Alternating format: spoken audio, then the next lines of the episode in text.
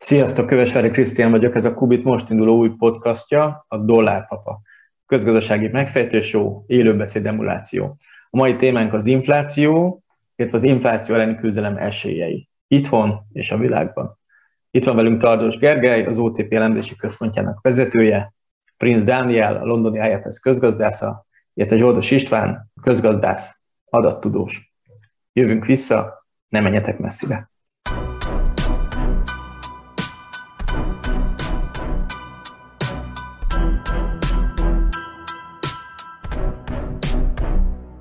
A mai beszélgetés apropója a 2021-es év végén elszabadult magyar infláció, ami a jegybank december közepi inflációs jelentése szerint novemberben 7,4%-os volt, és ez a hétköznapi elképedés, amit akkor érzünk, amikor mondjuk bemegyünk egy élelmiszerboltba, és megnézzük az árakat.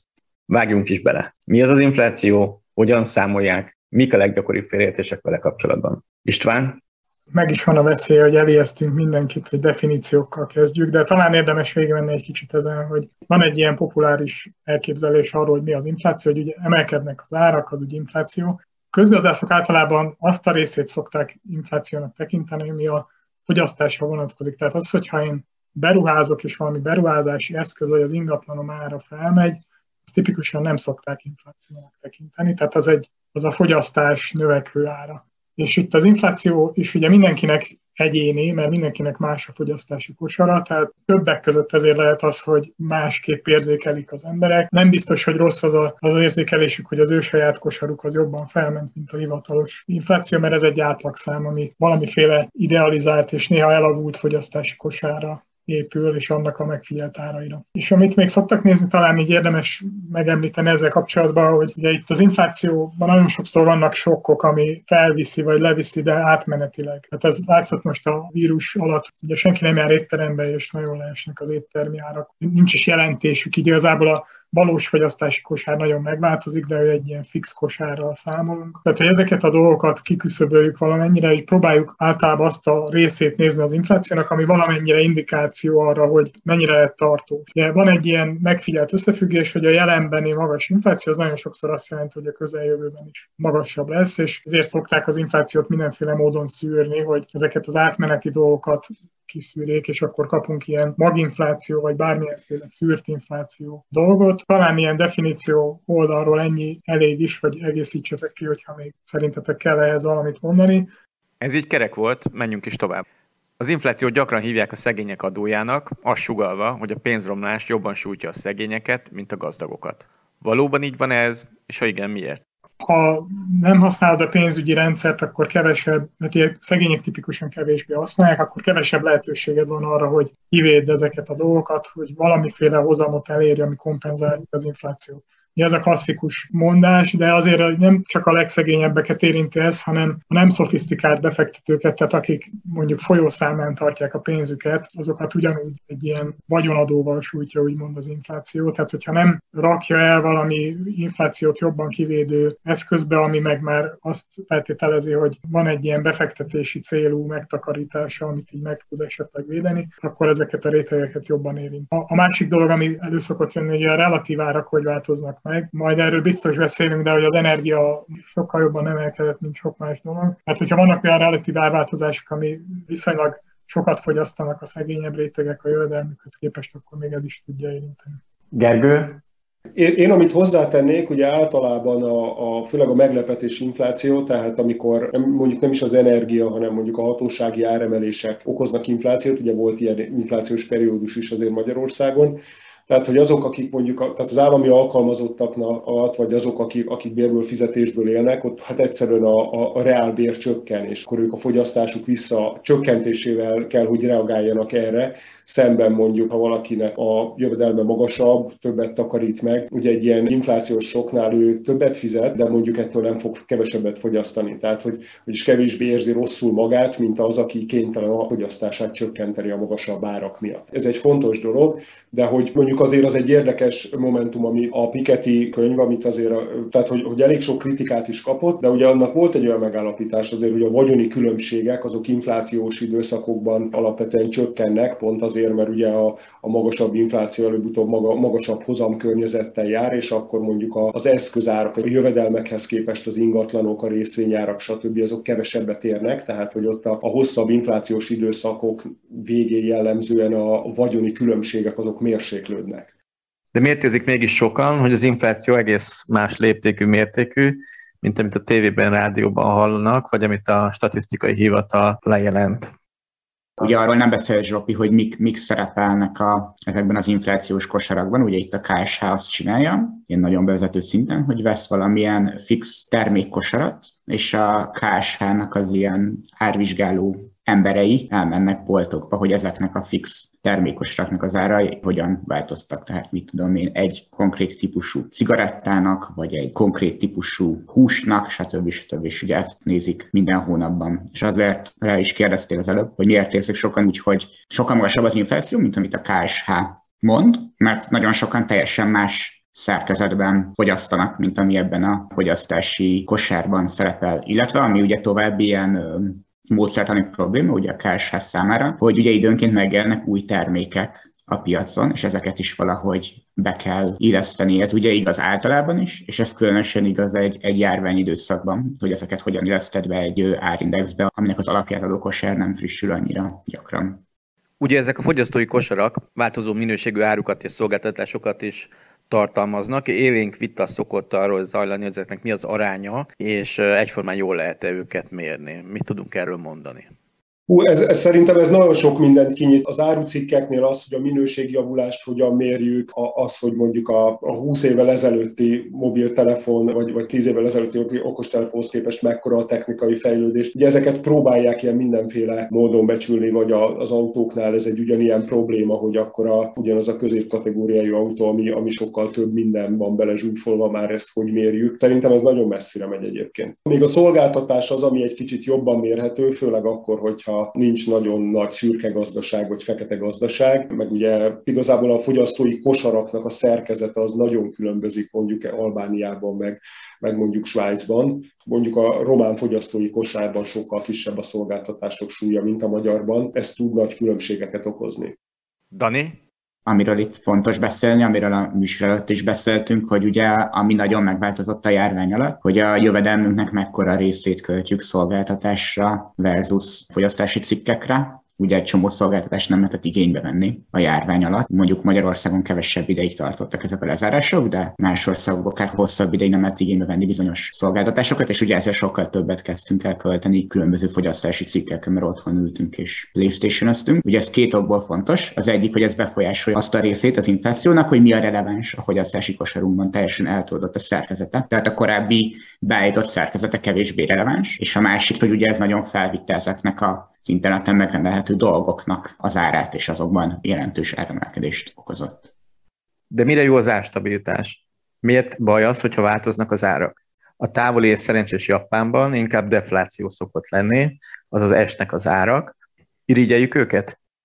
Van az, amikor változnak az árak, tehát hogy ezt az egész rendszert azért tartjuk, mert ez jelzéseket ad. Tehát van egy, van egy borzasztóan dezagregált rendszerünk, ahol ugye igazából a közgazdasági döntéshozókat a relatív árváltozások elmozdulása mozgatja. Mondjuk elszáll az energia ár, az bizonyos szempontból azt jelenti, ugye, hogy többet kell beruházni, hogy oda a, ott van értelme. Ugye ez a relatív árváltozás dolog, ez, a, ez az, ami igazából a jelet adja a döntéshozóknak. És ugye az, amikor inflációról beszélünk, általában általános árszint emelkedés van, az sokokból káros. Egyrészt téves jelzéseket ad először, és akkor mindenki neki durran beruhás, stb. és a végén igazából jellemzően ennek egy ilyen visszaesés, szigorítás, stb. a vége. A másik probléma meg pont ezek a jóléti egyéb hatások. És ugye itt a, az inflációnak van a mértéke, tehát ugye van a, van a deflációs probléma, hogy amikor az árak esnek, az miért gond, ami ugye nem olyan rég még a közellenség volt. Ugye itt, itt volt 15 év vagy 10 év, amikor mindenki a defláció ellen harcolt. Ugye most azt mondta hogy Japán milyen szerencsés, mert hogy alapvetően mennyi ideig volt negatív az infláció. Egyébként pont az utolsó adatuk, a utolsó kettő az már pluszos volt, de éppen csak. De hogy azért az sem egy szere, annyira, azt sem mondjuk azt, hogy egy, egy annyira szerencsés helyzet. És ugye tehát azt tudjuk, hogy a nagyon alacsony infláció az, az alapvetően problémás, erre is több magyarázat van, de azt tudjuk, hogy igazából akkor van gond, amikor az árak úgy esnek, hogy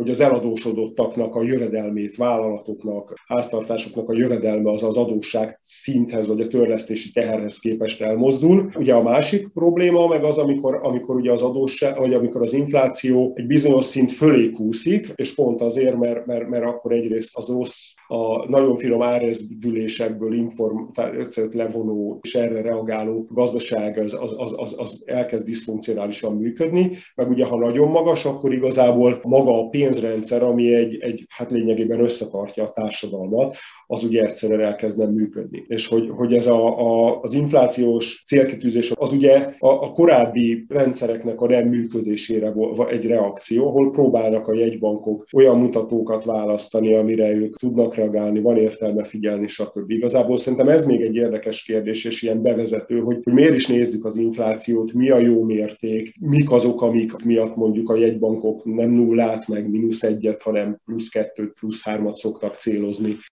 De miért ennyire kizárólagosan fontos az inflációs cél kergetése a jegybankok számára? Magyarországon például Matolcsi György, a növekedés.hu és a Magyar Nemzet hasábjain rendszeresen neki ment a kormányzati túlköltekezésnek, illetve Varga Mihálynak. Ez is ennek a része lehetett?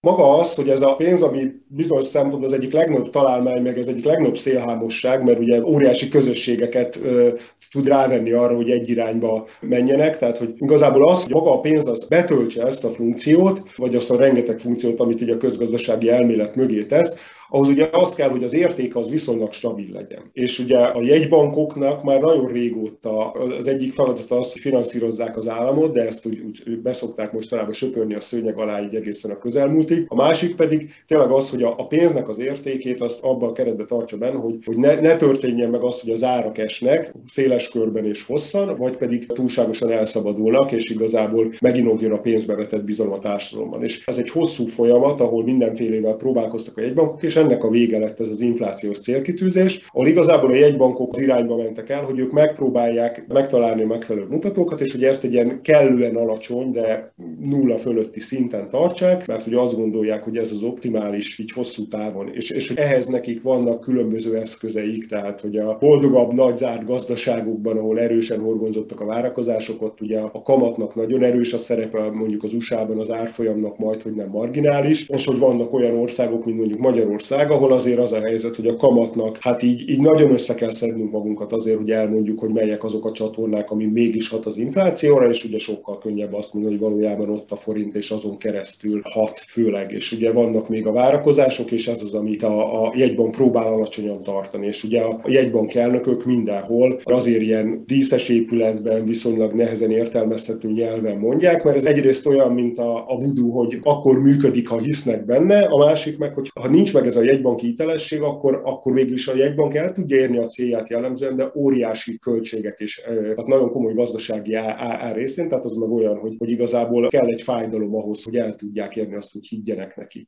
És igazából minél többet beszél, minél inkább hosszabban sikeres, annál inkább azt lehet mondani, hogy, hogy ezt a feladatát, hogy elhiggyék neki, hogy vissza fogja rakni az inflációt a célra, azt annál könnyebben el tudja érni.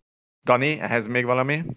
Ugye a magyar jegybanknak, a jegybank törvény szerint az árstabilitás az egyetlen célja, de az, az elmúlt évtizedben ugye a Matolcsi György féle jegybank elég nagy energiákat fektetett abba, hogy minél jobban hajtsa a gazdasági növekedést. Most viszont ugye már úgy érzi a Matolcsi György, és erről posztolgat a növekedés.hu-n, hogy túlazult a fiskális politika, már egyébként amúgy is kezd lendülni a gazdasági növekedés itt a járvány alatt, és ez, ez, a, ez az alapvető konfliktus jelenleg Magyarországon a, a jegybank és a kormányzat között a klasszikus konfliktus az az, hogy a, hogy a kormány nagyobb növekedést szeretne, ami inflációt is generál, a jegybank pedig, pedig árstabilitást.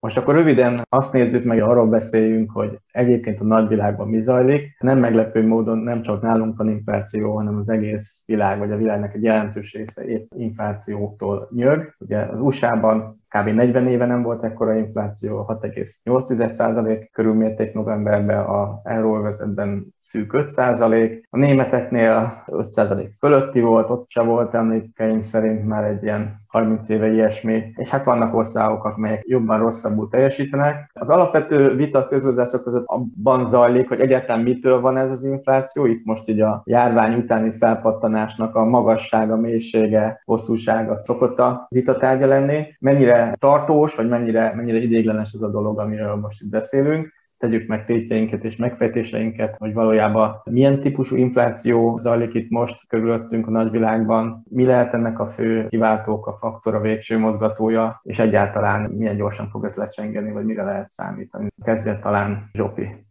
Én egy ilyen nagyon kis egyszerű modellel kezdeném. Ugye beszéltünk arról, hogy a szolgáltatások felől az áruk felé tolódott el a kereslet. Ez volt az egyik ilyen fontos tényező. A másik pedig az, hogy a az árutermelésben mindenféle kínálati problémák voltak, és még vannak is különböző helyeken felbukkanó vírus és lezárások és egyéb okok miatt. Tehát, hogy ez a, ez a nagyon rövid helyzetkép, ugye a kormányok minden, mindenütt próbálták fenntartani a keresletet, tehát ugye a, a, az a része, hogy ne zuhanjon itt be a gazdaság, ezért tartsuk fenn a keresletet, ez elég jól sikerült, tehát az összes fejlett országban, Kínát is ideértve, lakossági fogyasztás az 2019-es szint, vagy a fölött van összességében, és itt van egy ez a szerkezeti eltolódás, tehát az áruk felé eltolódik, a kínálat pedig nincs ott, tehát ebből így egyszerűen következik egy, egy rövid távú áremelkedés. Most nyilván az a kérdés, hogy ebből lesz hosszú távú áremelkedés. Valószínűleg eltérőek az országok ebből a szempontból, tehát attól függ, hogy mennyire volt egyébként is kifeszített a gazdaság, és ilyen inflációs nyomás mennyire volt jelen.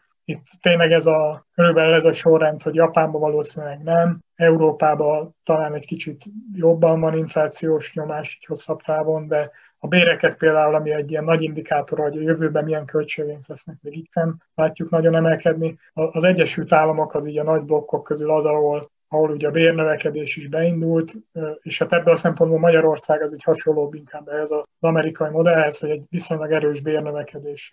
És ugye majd beszélünk, nem tudom, hogy hol beszélünk erről, de nálunk még van egy ilyen fiskális expanzió is, ami tovább növeli a keresetet legalábbis rövid távon. Nagyon jól összefoglalta Zsopi, hogy a, hogy a jelenlegi infekciónak van egy ilyen kínálati oldala, de ugyanakkor, ami még nagyon tudja hajtani az inflációt egy, egy országban, az a fiskális expanzió, Ugye ezt nagyon, ez nagyon leegyszerűsítve azt jelenti, hogy ha a kormány saját maga sokat költ, mondjuk beruházásokra, vagy sok pénzt ad az embereknek valamilyen formában, például Magyarországon most mondjuk lesz egy nagyon nagy adóvisszatérítés és hasonló programokat valósít meg kormány, akkor az ugye növeli a keresletet, Ugye egyébként az Egyesült Államokban is van egy hatalmas fiskális expanzió, hatalmas a költségvetési deficit, jövőre is hatalmas lesz, nagyon költekezik az állam. És ugye ez keresleti oldalról emeli, emeli az árakat, a jegybankokban az a, az a nagy vita, hogy az inflációnak mekkora része ilyen, ilyen átmeneti kínálati probléma, hogy bizonyos dolgok nem elérhetőek, és ezért emelkedik az áru, és mekkora részét okozza egy ilyen típusú keresleti hatás. Szerintem valahol ugye a kettő között van a, az igazság, ugye Magyarországon is, de az, az, egy, az Egyesült Államokban is. Én annyit tennék hozzá még, hogy az egy nagyon fontos momentum, ez az árucikkek felé történő elmozdulás. Egyébként a mostani helyzetben nagyon sok minden keveredik, mert ott van ez a nagyon sok pénz, ugye a jegybankok a Lehmanot rengeteg pénzt pumpáltak bele a rendszerbe, ami alapvetően nagyon sokáig nem okozott inflációt. És ugye voltak azok, akik, hát ugye könnyű volt azt mondani, hogy előbb-utóbb infláció lesz belőle, mert hogy öt évig nem lett, most meg azt lehet mondani, hogy tényleg lett. Ami szerintem most egy fontos momentum, hogy ahogy így az árucikkek felé eltolódott a kereslet, hogy az árukat elő kell állítani, el kell szállítani, és ehhez kell egy csomó nyersanyag, meg energia. És ezek olyan termékek, amire azt mondjuk, hogy nagyon árugalmatlan a kereslete, vagy az egész piaca, és a kereslet kínálat kis elmozdulása is óriási árelmozdulást tud generálni, mert mondjuk attól, hogy felmegy az olajár 15%-kal, attól még nehezen lehet többet előállítani belőle rövid távon. A másik pedig, hogy a kereslet sem mérséklődik gyorsan. Tehát mondjuk, hogyha széljackiknek az ára emelkedik ekkorát, akkor talán a kereslet az gyorsabban eltolódik, vannak helyettesítői, tehát, hogy ott ugyanekkor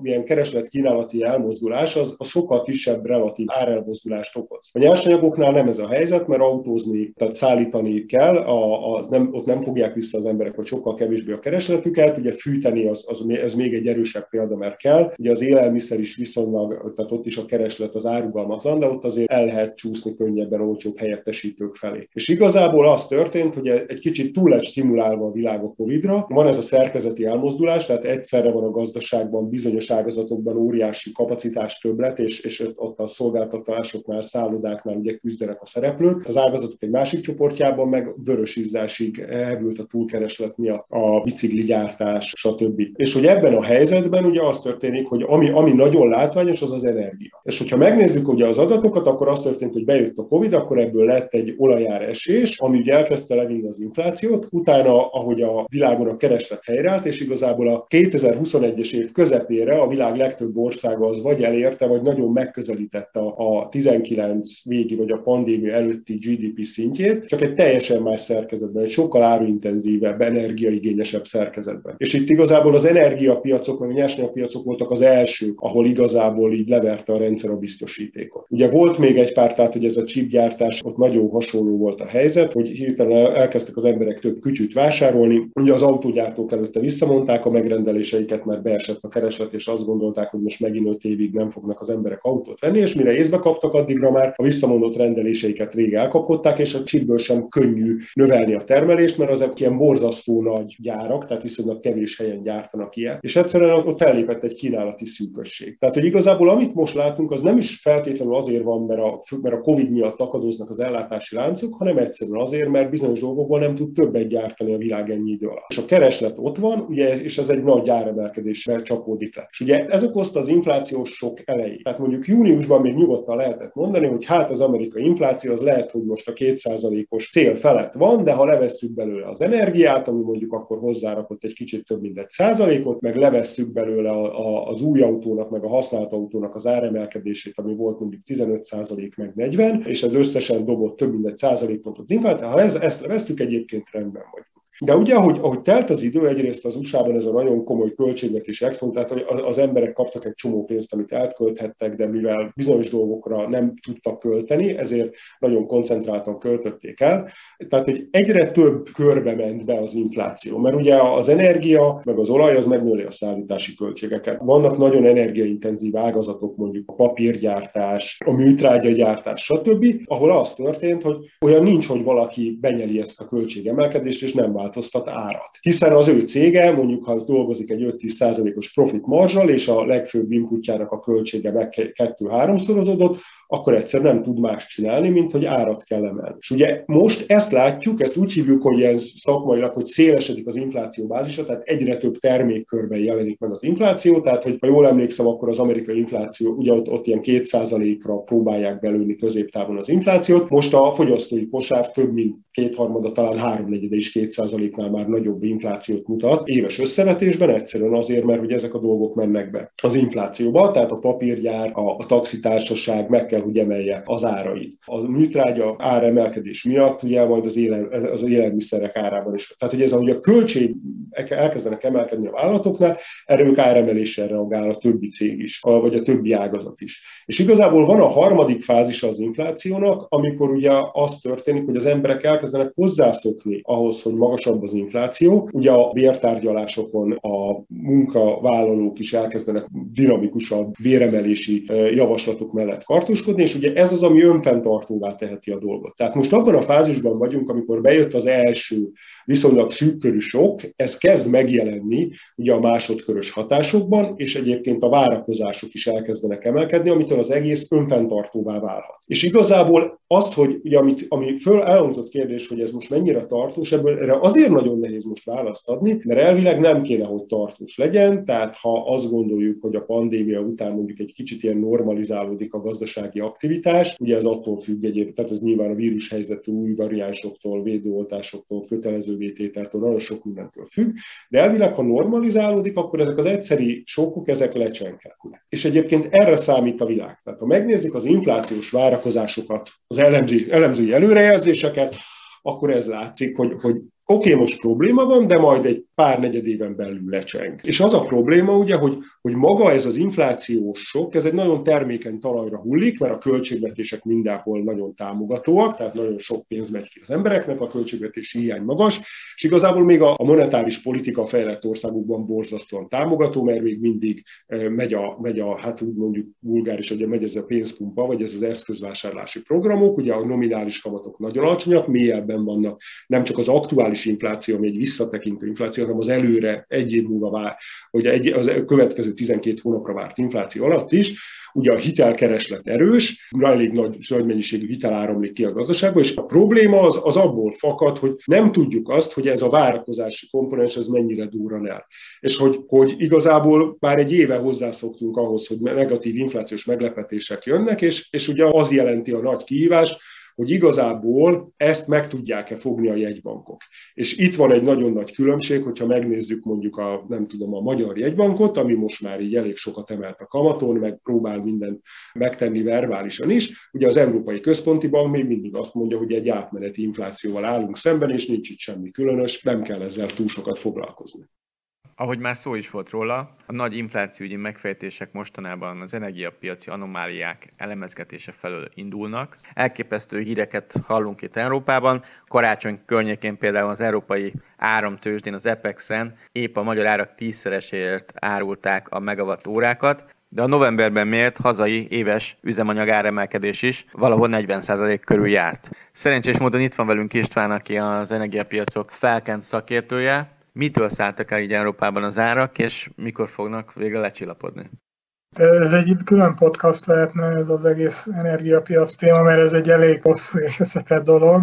Azt a mechanizmust a Gergő elég jól leírta szerintem, hogy rövid távon merev kínálat és kereset találkozik, az ugye mind föl, mind lefelé nagyon ingadozó árakat szokott jelenteni most éppen a fölfelé levő részében vagyunk, és 2020 tavaszán a, a lefelé menő ágában voltunk. Tehát van egy ilyen globális jelenség, ez nem annyira extrém, mint Európában, meg a gázpiacon, meg egy-két piacon. Tehát az olajár azért az volt már korábban 100 dollár fölött is, most arról beszélünk, hogy felment 80-90-re, tehát hogy nem, nem történelmi magasságokban volt, de nyilván a gazdasági ciklust jól tükrözte. Ami Európában történik, az egy kicsit helyspecifikus dolog, és tényleg egy hosszú idő, időbe tartana ezt egy nagyon részletesen kielemezni. Európában gyakorlatilag egy megvalósult egy olyan gázpiac, ahol tényleg piaci árazás van, és az árakat azt az importált folyékony, befolyósított gázárak határozzák meg, amire most nagyon nagy kereset van a világban is, többek között Kínában. Mindenütt, tehát van ez a globális fellendülés, ami az energia kell,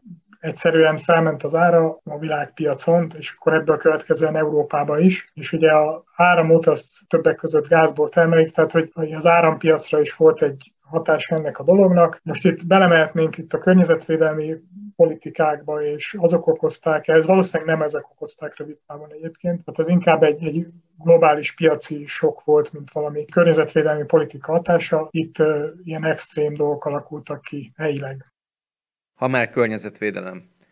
Egy kicsit Russia Today szintű megfejtése az európai eseményeknek, illetve az itteni energiaár robbanásnak, hogy mindezt az erőltetett zöld politikának köszönhetjük, és ez elkerülhető lett volna.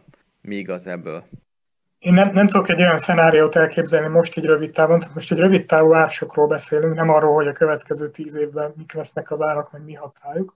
Egyszerűen nincs olyan alternatív történelem, ahol valamit másképp csinált volna Európa, és most nem ez a helyzet lenne, mert mondjuk önellátó lenne gázból. Tehát Európa gyakorlati okokból, praktikus okokból nem tud önellátó lenni gázból. Építhettünk volna rengeteg sok atomerőművet, ami nem térült volna meg akkor, amikor megépítjük, tehát ilyen nem piaci módon, vagy építettünk volna nagyon sok nap- és szélerőművet, ami korábbi időszakban szintén nem térült volna meg, most már kezd egyébként megtérülni. Itt azt mondani, hogy ez azért van, mert ez szerintem félrevezető. Ugye az lehet egy érv, hogy az európai zöld politika valahogy megfélemlítette a gázberuházókat, hogy nem csináltak új fúrásokat és a többi, de ugye az európai piac azért a világnak egy viszonylag kis része. Tehát a mi politika volt, az nem akadályozta meg a globális kínálatot különösen. Egy másik nagy konteoszagú világmagyarázat szerint nem is annyira belső okokra vezethető vissza az energia árak sokszerű megugrása, hanem inkább az amerikai-orosz gázháborúra, ami Európában is zajlik, és amivel egyébként egy korábbi energiahajós beszélgetésünkben mi is foglalkoztunk. Ennek lehet valami alapja? Ennek lehet hatása rövid távon, tehát hogy most mennyire pánikvásárlás van, és ott rövid távon hogy mennek fel az árak, de azért van egy érdekes jelenség, hogy amit említettem, hogy van egy világpiaca ennek a cseppfolyós földgáznak, ami ugye attól függően viszik Kínába, vagy Dél-Amerikába, vagy bárhova, hogy épp hol mennyi az ár, és az európai ár, gázár az nagyjából ezen az áron van. Ez az úgynevezett ilyen árbeállító, szállító, és mivel van egy piac, azért aki ide szállít, a Oroszország is most már tipikusan olyan szerződésekkel szállít, ami ehhez a piaci árhoz igazodik. Tehát a mennyiségekről beszélgetnek, de az ár az a végén ez a piaci ár. Most Oroszország az enyhíthette volna a helyzetet azzal, hogy nagyobb mennyiséget szállít, és akkor egy marginálisan egy kicsit helybe lenyomja az árakat, de hogy alapvetően itt a világpiaci árak azok, amik hát ilyen globális árak és nem helyi árak, amik meghatározóak szerintem. Tehát vannak ilyen tényezők, amin keresztül ezt tudhatni, de ez nem annyira direkt, mint ahogy ezt így elképzeljük. Említetted a hosszú és rövid távot. Döntéshozói oldalról az energiapiac jövőbeli bizonytalanságaira hogyan érdemes felkészülni? Szerintem az érdekes kérdés az, hogy a gazdaságpolitikának hogy érdemes erre reagálni. Tehát az, hogy a jegybanknak most kell reagálni arra, hogy egekbe szöktek a nagy kert, tehát azt azért hangsúlyozzuk, hogy a lakosság felé ez még nem ment át. Tehát a nagy kereskedelmi gáz és áramár, tehát itt, hogyha azt gondoljuk, hogy ez tartós marad ez a magas árszint, vagy esetleg még tovább emelkedik, akkor nyilván ezt a gazdaságpolitikának figyelembe kell venni. Én, én nekem nagyon erős a gyanúm, hogy ezek az extrém árak, amik itt Európában vannak, ezek, ezek átmenet. És olyanokról beszélünk, hogy az amerikai árak ötszöröse és stb. Tehát, hogy a kínálat az hosszú távon be fog jönni, építenek még több exportkapacitást, stb. Arra számítani, hogy ez, ez tartósan így marad, az, az valószínűleg egy túl pessimista hozzáállás. A nemzetközi hatások begyűrűzéséről, meg az energiapiaci mozgásokról volt szó, de minket magyarokat nyilván érdekel az is, hogy a régióban egyébként a környező országban mi zajlik, vagy egy-egy fontosabb országban milyen jó vagy rossz példa mentén kezelik a, az inflációt. Gergő ennek avatott tudóra ezzel foglalkozik nap mint nap. Egy ilyen panzix jelleggel avasd be bennünket, légy szíves, hogy a környező országok meg a fontosabb országokban mi zajlik most itt inflációkezelés címszó alatt. Mivel maga az inflációs helyzet azért, hogy így mondom, hogy nagyjából mindenhol hasonló. Tehát az történt, hogy ezek a globális hatások, ezek mindenhol fellökték az inflációt. Igazából, amit el tudunk mondani, hogy amik vannak különbségek, azok, azok egy pár dologgal azért megmagyarázhatóak. Tehát, hogy ugye a szóba került az USA-ban is majdnem 7% az infláció, az eurozónában majdnem 5. Itt a kelet-közép-európai régióban jellemzően szintén ilyen 6-7-8 százalékos számokat látunk, tehát a, a lengyel-magyar az, az, az szintén 8, a, a cseh számok is 6 fölött vannak, és ilyen 8 körüli tetőzést várnak a legtöbb országban, itt a régióban, tehát hogy amit látunk, hogy azért azokban az országokban magasabb az infláció, ahol egyrészt a pandémia előtt is elmondhattuk azt, hogy jobban meg volt pörgetve a gazdaság, alacsonyabb volt a munkanélküliség, gyorsabb volt a bérkiáramlás. Ugye még azt látjuk, látjuk, hogy ahol a turizmus súlya nagyobb, ott jellemzően kisebb az inflációs probléma, mert ugye nagyobb a is sok, és kevésbé talált magára a gazdaság. Jellemzően ezekben az országokban az állam is kevésbé tud támogatni össztársadalmi szinten. Tehát, hogy nagyjából egy globális sokkot látunk, ahol igazából van egy pár olyan dolog, a nagyobb turizmus súlya, a mélyebb recesszió, ott esetleg kisebb az infláció, ahol meg már a válság előtt is alacsonyabb volt a munkanőség, gyorsabb volt a bérnömök, a jobban pörgött a gazdaság, és ugye erre a helyzetbe tért vissza a gazdaság, ott, ott jellemzően jellemzően magasabb. És igazából a, a kezeléséről azt lehet mondani, hogy legelőször nem is itt a, a Magyar Jegybank, vagy a régió kezdett el szigorítani, tehát a fák országokban, meg néhány feltörekvő országban nagyon gyorsan jött a monetáris válasz. Ugye ennek az az ok, hogy ezekben az országokban a legalacsonyabb a jegybanki hitelesség. És igazából, ahogy elindult az infláció felfelé, ezek a jegybankok ezek természetesen gyorsan és agresszív választ adtak, tehát Oroszország, Ukrajna sok száz bázisponttal emelte a kamatait. Utána igazából beszélhetünk arról, hogy itt a kelet-közép-európai régióban egyébként lényegében a Magyar Nemzeti Bank volt az első, és igazából ők elég sokat is emeltek, ugye a Cseh Bank is elég sokat emelt. De a régióra azt mondhatjuk, hogy itt később, mint mondjuk a korán kezdő feltörekvő országokban, de hogy, hogy elindult már egy szigorítás. És akkor vannak a fejlett gazdaságok, ahol szintén van inflációs probléma, ugye, mint az Amerikai Egyesült Államok, ahol még igazából a kamatban nem történt semmi. Ugye annyi történt, hogy a jegybank sokáig azt mondta, hogy egy átmeneti problémát látunk, majd utána jött azzal, hogy akkor ezt a, az eszközvásárlási programokat, ami lényegében arról szól, hogy a jegybank készpénzér, vagy digitális jegybank pénzér ugye megvesz állampapírt, meg jelzálog levelet, és ez a pénz kikerül a gazdaságba, folyamatosan bővíti a pénzmennyiséget, és ez egy válságkezelő eszköz, aminek az a célja, hogy erősítse, élénken tartsa a keresletet, lent tartsa a hosszú hozamokat, és ezen keresztül élénkítse ne csak a fogyasztást, hanem a beruházási célú keresletet, illetve a lakáspiacot is. Ezből elkezdett el visszavonulni az amerikai jegybank, illetve illetve hát az LKB is elkezdte ezt már szűkíteni de hogy azért a kamatemelés ott még jóval odébb van. És igazából a költségvetési oldalról még nem láttunk sehol érdemi reakciót. A jegybankoknál arról beszéltünk, hogy van, aki sokat emelt, van, aki még nem csinált semmit, csak az eszközvásárlási programot vágta végig, de jellemzően mondjuk a költségvetéseknél nincs ilyen hatás, sőt ugye az európai válságkezelő eszköz az most kezd el működni úgy, hogy igazából már azt látjuk, hogy azért a, hát hogy is mondjam, a pandémiának a gazdaságilag igazán kényes részéből már bőven kikeveredett az európai gazdaság is.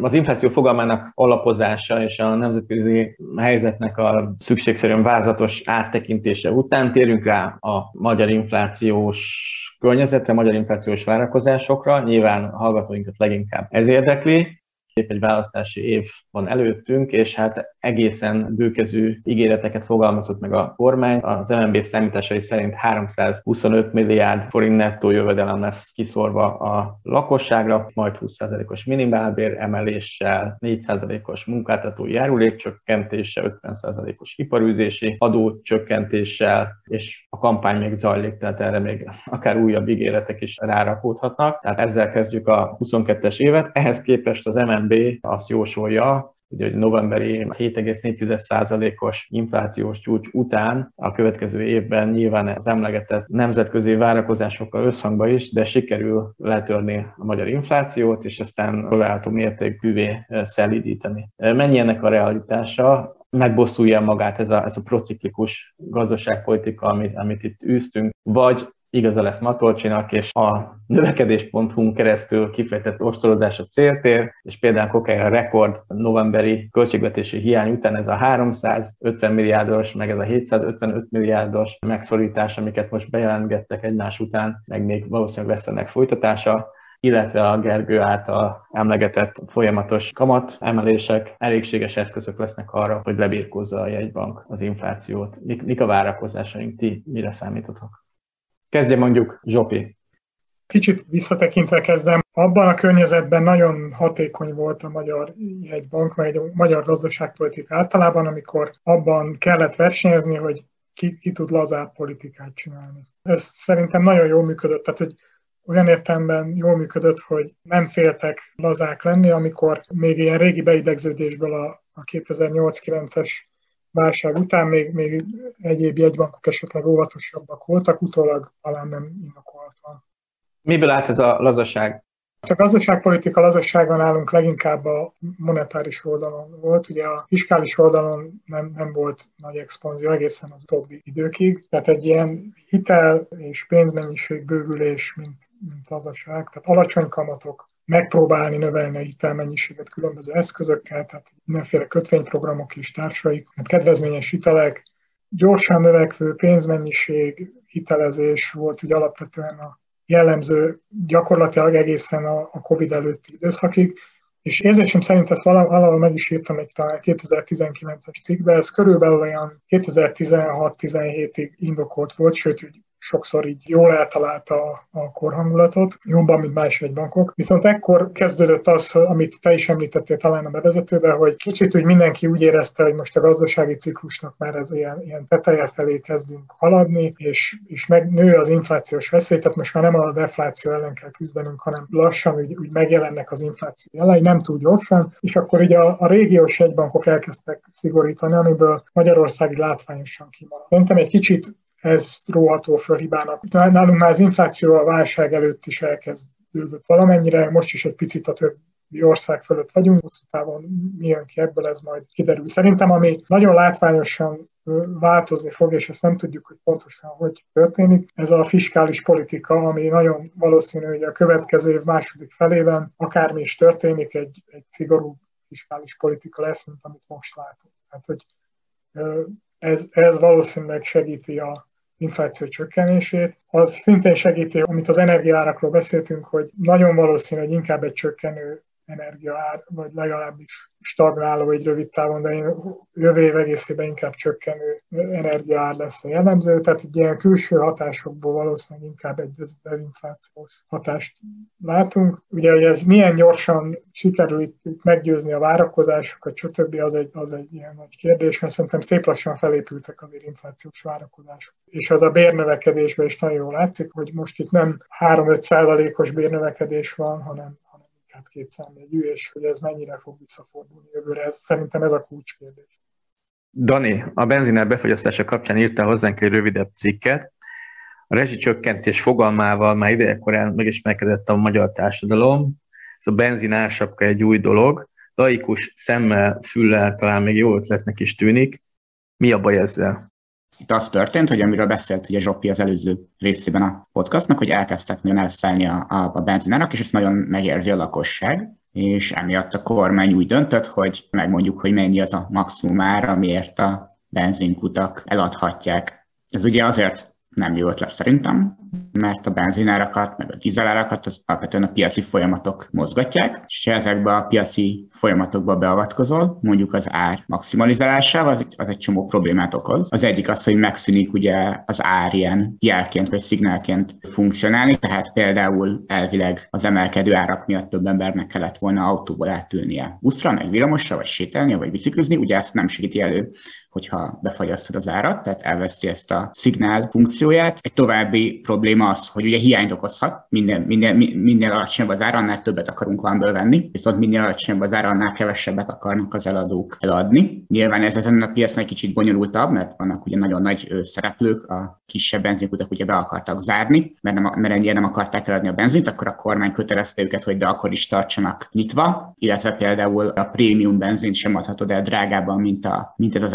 ársapka, de akkor ugye nyilván már ugyanaz az áron prémium benzint veszek, akkor az elfogyott. Lényegében ezek a típusú beavatkozások a piac működését gátolják. Ugye itt a jó szándékú interpretáció az az, hogy ezzel a szegény embereknek akar segíteni a kormány, erre viszont lennének sokkal jobb eszközei, az, hogyha célzottan küldene a, a szegény embereknek pénzt, nem az, hogyha mindenki számára befagyasztja az árakat. Közben a hitelkamatokat is befagyasztották. Kitalálom, Dani, neked biztos ez se tetszik. Ugye itt azt csinálta a kormány, hogy a változó kamatozású jelzálog hiteleknek a, a kamatát fagyasztotta be az októberi kamatszinten. Ezzel több probléma van. Az egyik az, hogy, hogy ugye itt azok állnak, járnak nagyon rosszul, akik viszont van, de egy fix kamattal, de de egy magasabb fix kamattal vettek föl hitelt, hozzájuk képest most jól jár az, aki változó kamatozású hitelt vett föl, viszont befagyasztják számára a kamatot, és ugye itt is az történik, hogy a, hogy a, hogy a kormány elkezdi a piaci mechanizmusokat szétszedni. További probléma lesz az, hogy innentől kezdve soha nem tudhatod, hogy akkor én mondjuk hitelt akarok fel, milyen hitelt vegyek föl, hát nem tudom, mert lehet, hogy a kormány később majd játszik így a, a kamattal, teljesen véletlenszerűen, szóval itt, itt, itt ezekkel ilyen, ilyen problémák vannak. Általában, hogyha ha szociális problémákat észre mondjuk a kormány, mondjuk azt, hogy sokan nem, nem engedhetik meg maguknak, hogy benzint vegyenek, vagy hogy kezd a, mondjuk a hitelük kamata elszállni, akkor a szociális megoldást kell keresni, nem a piaci működést kell megpróbálni így limitálni, vagy széttrancsírozni. Most Gergőhöz fordulok, a jegybanknak az inflációs jelentésében viszonylag biztató dolgokat állítottak arról, hogy mennyi lesz az infláció, és hogy ezt, ezt viszont magabiztosan sikerül megkezelni. Ti végeztek mindenféle számításokat ezzel kapcsolatban. Ti is ezt gondoljátok, hogy, hogy, hogy ilyen könnyű lesz a magyar inflációt legyőzni, vagy lehetnek-e még gondok? A, a ti számításaitok mit mutatnak, mit jeleznek előre? Az előrejelzésünk az, az nagyon hasonló, mint a jegybanké. Tehát ugye, hogy alapvetően a, jegybank azt állítja, hogy 2021-ben megugró infláció, és nagyjából ilyen 5 környéki éves átlagos infláció után, ugye 2022-ben szintén egy ilyen 5% körüli éves átlagos infláció jöhet, de már egy másik pályát fogunk látni, ugye az 2021-ben végig emelkedett az infláció, vagy hát így az év nagy részében emelkedett, 2022-ben pedig csökkenni fog. És hogy ezzel párhuzamosan ugye ezek a, az energiától, meg élelmiszertől, tehát az ilyen jegybank által befolyásolható körön kívüli úgynevezett maginflációs tételek, vagy mondhatjuk ezt, hogy ilyen inflációs alapfolyamati mutatónak, tehát hogy ez, ez, ebben még lesz emelkedés, ugye ahogy a magasabb energiaárak, nyersanyagárak bejönnek a, a szolgáltatás, meg a belföldön álló állított árucikkek árába, ez tart mondjuk az év első felében, és utána elkezd csökkenni, és valamikor úgy, úgy tehát hogy ugye az év vége fele már azt látjuk, hogy a 3 plusz-minusz 1-es sávban, tehát 4% alá csökkenett az infláció, és aztán majd 23-ban bemelt 3%-ra. A mi pályánk is hasonló. Ugye, ez a, ugye az egyik alapja ennek a dolognak az az, hogy azt tudjuk, hogy a, az olajár, ami eddig nagyon húzta felfel az inflációt, az a jövőben már inkább lefele fogja húzni. Ugye vannak mögötte, tehát van a benzinár sapka, amit bevezetett a kormányzat, akkor azért az, hogy a lakossági rezsiköltségek fixáltak, tehát hogy, ezekből a tételekből nekünk egy hasonló pálya jött ki. Nyilván a, a jegybank, amiket használ inflációs előrejelző modell, ugye ezek a hát a, a, a jegybank azért elég sok erőfeszítést rak bele, mi is hasonló ökonometriai meg modellekkel dolgozunk, úgy, tehát hasonló feltételezésekkel élünk, tehát megnézzük a határidős energiajegyzéseket, stb. Ezeket építjük bele a saját előrejelzésünkbe. És igazából a mi pályánk is hasonló. Amit el tudunk ehhez képest mondani, és ezt a jegybank is elmondja, hogy a kockázatok viszont felfele mutatnak több okból is. Az egyik az ugye az, hogy Magyarországon is lesz egy, egy kifejezetten támogató költségvetési politika, egy nagyon magas bérdinamika. Tehát az, az lesz, hogy a, egy olyan környezet lesz, amikor a vállalatokat nagyon sok sok kéri megugró jövedelmek, megugró nyersanyag, megugró energiaköltségek, és ugye ezeket tolják át, mert muszáj nekik, tehát vannak olyan ágazatok, akik azt kell, hogy eldöntsék, hogy vagy árat emelnek, vagy bezárnak. És igazából az a kérdés, hogy ezt a várakozást, tehát hogy, hogy így mondom, ami eddig történt, az igazából nagyrészt globális. Ugye ezt a jegybank is elmondta, hogy nagyrészt külső faktorok húzzák fel az inflációt, ezt nálunk valamennyire a gyenge forint még erősíti, de igazából, tehát az a helyzet, hogyha mondjuk a forint nem lenne, tehát mondjuk 3,30 lenne, akkor lehet, hogy az infláció nem 7, 7 és fél körül lenne, hanem mondjuk 6 és fél és 7 között valahol, tehát igazából ez most keveset számít. Ami a kérdés, az az, hogy előre tekintve azt, amikor az inflációs várakozások elkezdenek felpörögni, hogy ez a, amikor a, a munkavállalók többért követelnek, a munkáltatók ezt megadják, és rögtön már magasabb árakkal kalkulálnak utána az értékesítésben, ez sikerül-e megfogni a jegybanknak. És ilyen szempontból nincs könnyű dolga az MNB-nek egyedül, mert ugye most a globális folyamatok, meg ez a nagyon erős költségvetési költekezés, ez, ez ugye egy óriási ellenszél. Úgyhogy mi azt látjuk, hogy globálisan is, meg Magyarországon is a kockázatok egyértelműen felfelé.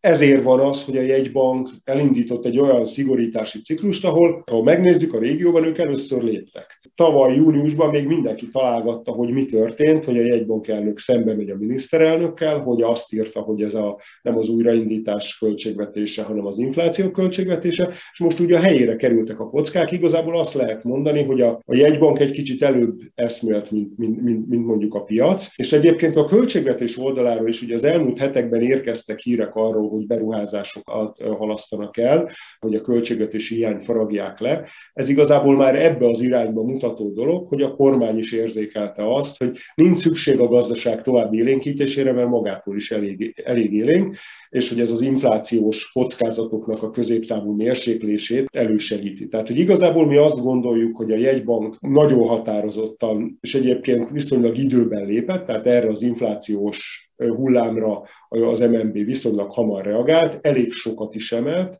és hogy mivel nem tudjuk, hogy meddig kell emelni, ezért igazából hát azt, mi azt gondoljuk, hogy, hogy ilyen 5% környékére fel fog menni a kamatszint, lehet, hogy még talán följebb is, Ugye ami nagy kérdés, az a forint árfolyama, és itt jön be az a kérdés, hogy igazából lehet-e 3% környékén tartani úgy az inflációt, hogyha a külső inflációs környezet is magasabb infláció irányába mutat, mert ugye azt láttuk, hogy azért a cél körül viszonylag jól be lehetett tartani az inflációt egy laza gazdaságpolitika mellett is, akkor, hogyha a külső környezet az, az dezinflációs volt. Beszéltünk már róla mindenkit, ugye a 2022-es év választási év lesz Magyarországon. Az euró bevezetése az ugye néhány pártnak választási programjában is benne van. Gyakran elhangzik az, hogy az euró bevezetése az többek között az inflációra és meg minden egyéb gondunkra, bajunkra gyógyír lehetne. Ti mit gondoltok a bevezetés lehetőségeiről, illetve esetleges sürgetéséről? Ugye most az euróbevezetés az elképesztően távol van, mert Magyarországon a Covid válság ten nagy sokkal magasabb az államadóság, mint amennyinek kéne lennie a Maastrichti kritérium szerint, ahhoz, hogy bevezessük, most a költségvetési hiány is borzasztó magas, az infláció is elég magas, tehát hogy nem, most nem teljesítjük egyáltalán a, feltételeit, voltak ilyen cikkek, hogy soha nem voltunk tőlük ilyen távol, nyilván ahogy javul a gazdasági helyzet, vagy közel kerülhetünk, de hogy nagyon, nagyon messze van ilyen mechanikus értelemben az euróbevezetés, de szerintem arról mindenképpen érdemes beszélni, hogy mik lennének az előnyei versus a a hátránya egy esetleges euróvezetésnek. Ugye akik favorizálják az euróvezetést, azok általában olyan dolgokról szoktak beszélni, mint hogy csökkennek a tranzakciós költségek, csökken az árfolyam kockázat, a, a különböző gazdasági tranzakciókban, közelebb kerülünk ehhez a, a maga Európához, versenyképesebbé válunk, hasonlók. Hátrányként ugye, amit szoktak mondani, és erről volt a, az MNB egyik igazgatójának is cikke a, a Telexen, hogy ugye, ha, ha csatlakozunk az euróvezethez, akkor az Európai Központi Bank határozza meg az, az egész eurózóna monetáris politikát, és elveszítjük a, azt a lehetőséget, hogy a saját monetáris politikánkat használjuk mondjuk a gazdaság élénkítésére, és ez ugye különösen akkor problematikus, hogyha a mi gazdasági helyzetünk valamilyen irányban nagyon eltér a, mondjuk az átlagos gazdasági helyzettől az eurózónában. Tehát lehet például Magyarországon az itt eladott termékeknek benne lehet akár magasabb infláció, mint az európai átlag, attól, hogy mi is euróval fizetünk értünk, és akkor nem tud rá reagálni az MNB, illetve például az elmúlt tíz évben a monetáris politika, meg az egész MNB nagyon sok energiát tett abba, hogy a gazdasági növekedést támogassa Magyarországon, ugye ezt a képességét elveszti, hogyha, hogyha csatlakozunk az eurózónához, és az Európai Központi Bank dönt ezekről. Szóval szerintem mellette meg ellene is szólnak érvek, de elképesztően távol van. Gergő, mint nagy ellenző, én azt emel, én, én, is, én ezzel, a népsz, tehát ezzel a véleményemmel nem szoktam feltétlenül még az OTP-n belül sem népszerű lenni. Ugye az fontos szerintem, hogy ez az önállósági rész, ez nagyon felértékelődött. Ugye azt látjuk, hogy a világ borzasztó bizonytalan, és, és ilyen egész kis dolgok óriási hatásokat tudnak generálni. És igazából azt kell szerintem látni, hogy az árfolyam, meg az egész monetáris politika az egyik legjobb ilyen sokcsillapító eszköz. Ha megnézzük azt, hogy mondjuk a 2008-as válság után kikerültek igazán nagy bajba, azok vagy mind fix árfolyamrendszert követtek, tehát lényegében ugye az euró az a legfixebb árfolyamrendszer, tehát a déli államok, Görögország, Olaszország, Spanyolország, Portugália borzasztóan megszenvedték ezt az időszakot. De hát Magyarországnak volt saját valutája mégis, hogy megszenvedte, de igazából azt kell mondani, hogy valójában nem volt, mert akkor a devizahitelezés az egy pont olyan típusú dolog, mint ha valakinek fix árfolyamrendszere van, mert nincs önálló monetáris politika akkor, amikor mindenki devizahitelben ül, mert egyszerűen nem lehet azt csinálni, hogy valaki kamatot vág, mert nem hat a hitelekre, de begyengült tőle az árfolyam, és ugye az, a devizadósok törlesztő részletei az égbe másznak. Tehát valójában akkor sem volt. A deviza hitelezés kivezetésével viszont megnyílt a lehetőség arra, hogy ez a monetáris politika ez valóban önállóan működjön.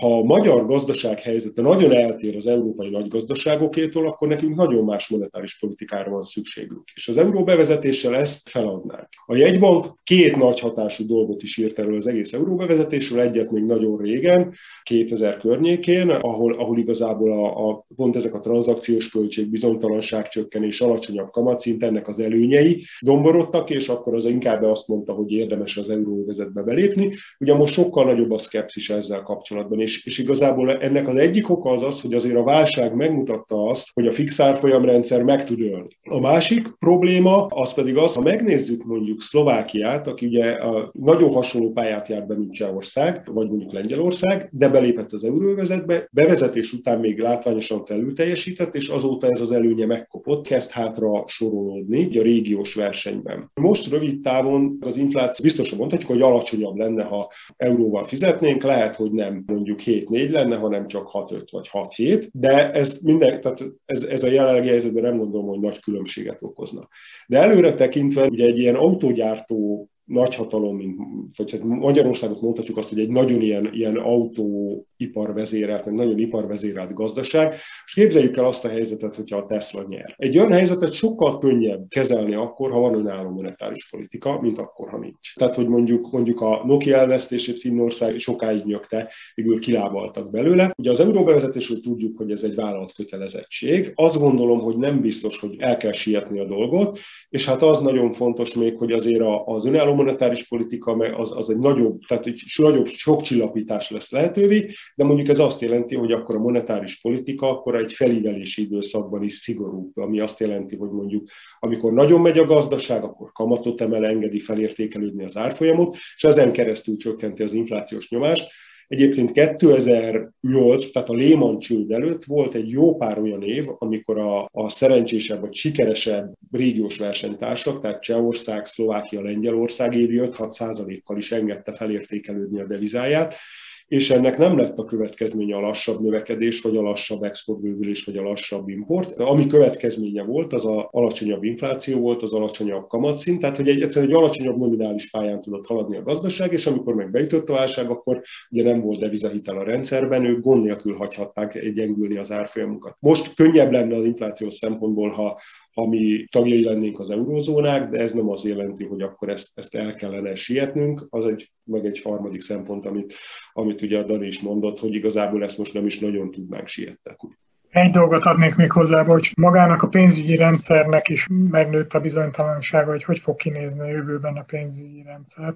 Bitcoin és jegybanki digitális pénzek és stb. Tehát, hogy itt, itt is vannak olyan bizonytalanság, és az eszköztár, hogy alakul át, tehát, hogy ez is egy kicsit így az óvatosság mellett egy ér szerintem. Ezzel együtt Csehország a példa arra, hogy lehet egy sokkal szigorúbb, nem, nem leértékelődő politikát folytatni attól, hogy van szabadságod az árfolyam oldalon. Tehát az, hogy van önálló árfolyam, az nem jelenti feltétlenül azt, hogy mindig egy magasabb inflációra és egy leértékelődő árfolyamra. Ez egy, kell számítani, ez egy, ez egy választás gyakorlatilag, hogy a gazdaságpolitika választása, hogy milyen hosszú távú pályát preferál.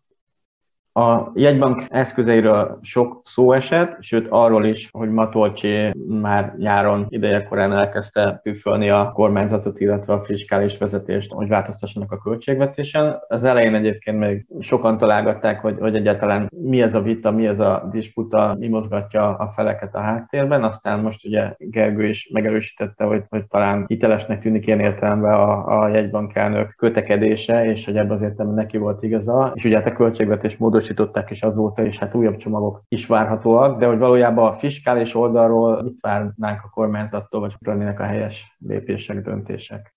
Egy válsághelyzetben, mint amilyen a Covid válság volt, a kormánynak az a, a, a feladata, hogy valamennyire élénkítse a gazdaságot, illetve segítsen azoknak, akik nehéz helyzetbe kerültek. Viszont a gazdaság már minden prognózis szerint, a kormány saját prognózisai szerint, a Gergő elteremtett OTP-s prognózis szerint, az MNB-s prognózis szerint, szóval mindenki szerint nagyon-nagyon jó állapotban van, és elég robusztus a növekedés, és egy ilyen helyzetben nem további élénkítéssel kéne foglalkoznia, meg tovább szórni a pénzt, hanem éppen, hogy el kéne kezdeni konszolidálni a költségvetést. Ehhez képest ugye mit csinál a kormány? Egyrészt azért azt ők is felismerték, hogy vannak bizonyos mondjuk lyukak a költségvetésben, és ezért elkezdtek egy-két beruházást elhalasztani, de közben viszont iszonyatos osztogatást is folytatnak, adóvisszatérítés, különböző nyugdíjemelés, választási év van, de amit lement a választás, akár a jelenlegi kormányzat marad, akár új kormány lesz az országnak, mindenképpen konszolidálni kell majd a, a költségvetés, és el kell kezdeni, hogy valahogy kicsit racionálisabb mederbe terelni a költségvetést. Korábban egyébként azért is tudott jobban osztogatni a költségvetést, mert nagyon alacsonyak voltak ugye a kamatok, viszont a következő év ugye valószínűleg nőni fognak a kamatszintek, ami drágábbá teszi magának az államadóságnak a finanszírozását, ami még inkább abban az irányba mutat, hogy konszolidálni kell majd a fiskális oldalon. Itt látszik, hogy mi az ilyen klasszikus feszültség a,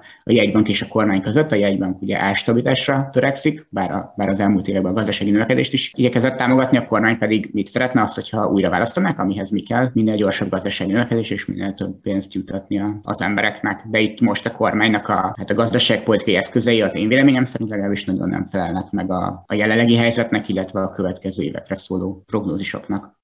Én annyit tennék hozzá, hogy volt egy, egy olyan időszak a magyar gazdaságban, 17-18 előtti időszakot egyértelműen ide sorolhatjuk, amikor ugye igazából a, a szakirodalom szerint a feltörekvő országoknál a gyors felzárkózást legjobban lehetővé tevő gazdaságpolitikai mix volt a jellemző. Ez ugye általában azt jelenti, hogy a költségvetés az, az szigorú, egy fenntartható, csökkenő adósságpályán haladó költségvetésről beszélünk ilyenkor, és ugye ehhez egy viszonylag laza monetáris politika társul. Ebből szokott az lenni, hogy, hogy, hogy inflációs feszültségek nélkül, viszonylag alacsony kamatszint mellett egy, egy gyors növekedés kijön.